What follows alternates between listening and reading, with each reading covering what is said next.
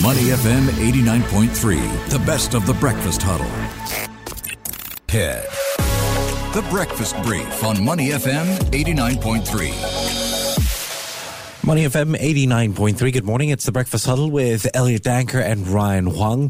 The headline that everyone will be talking about this morning is that meeting between US President Joe Biden and Chinese President Xi Jinping. It is on the front page of the Straits Times as well. In summary, they talked about trade, Taiwan, as well as deepening communication. Yeah, that's a very good way to sum it up. I'm looking at the headlines across the internet, and this is where you've got pretty much the same narrative. They are trying to avoid conflict, and you have the words stabilize, manage differences, cooperation around climate change, positive. These are words jumping out of the headlines after that meeting. So, you know, differences still remain. That's without a doubt. You can't finish or cure all of that overnight.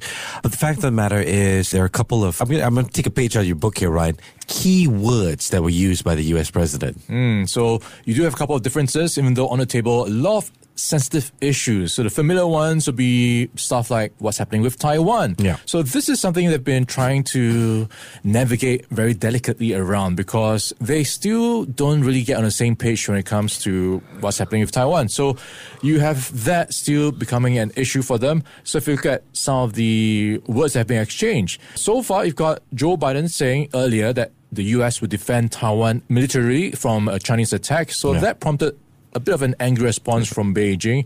So after that meeting yesterday, Joe Biden again condemned Beijing's actions towards Taiwan as undermining stability.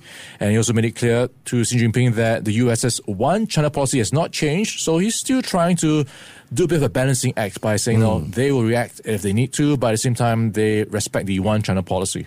Yep. Other things they talked about, of course, you know, there's no need for a, a new kind of Cold War. And you see that warm tone. I think it's Bali, you know, it makes people relax and then you are able to communicate better. Yeah, that could be the thing, right? Maybe you could see more headway and progress when the other leaders meet up. Yeah, and in particular, as you will hear in our calendar of the day segment, the, the leaders of China and Australia will be meeting up uh, a little bit later on today. Yeah, things have been rather frosty between Australia and China. Of course, they have a very close trade relationship. Yeah. China imports a lot of raw materials like coal and a lot of the metals as well. So Australia in the economic interests will be quite keen to just upgrade their relations. So in past months and a year or so, we've seen how China has banned some imports of things like lobster, wine, cheese from Australia. So that's really after Scott Morrison just tried to push agenda around COVID-19 and its origins and tried to probe into China's own investigations Yeah, around yeah. the issue. So there were a lot of frosty tensions around both sides. And now here you've got a platform for them to push things forward. Okay, let's talk about the other big one job cuts. Amazon, in particular, planning to lay off 10,000 employees in corporate and technology roles starting this week. Yeah, unfortunate, but it looks like this is the way how tech is now starting to look like. Yeah. Layoffs, more reports, and based on the latest report around Amazon, you've got 10,000 employees on the line to lose their jobs this week. And this is to a person familiar to matter, and we are looking at a few divisions in focus. This includes the devices organization, which oh. makes your voice control gadgets like Alexa and home security cameras, as well as human resources and retail divisions.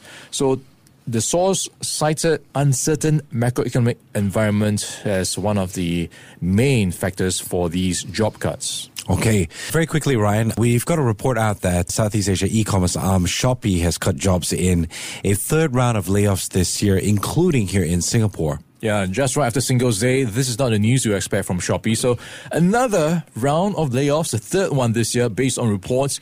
And we are also looking at human resources and the learning and development team as among those under the spotlight.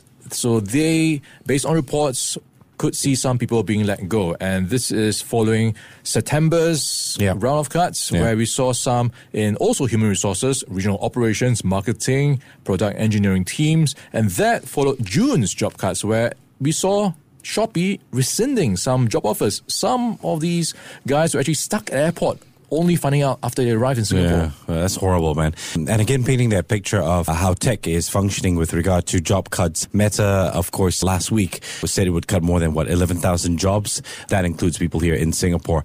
All right, thanks a lot, Ryan. Ryan returns at 7:35 with a finance update. To listen to more great interviews, download our podcasts at moneyfm893.sg or download our audio app. That's A W E D I O. Available on Google Play or the App Store.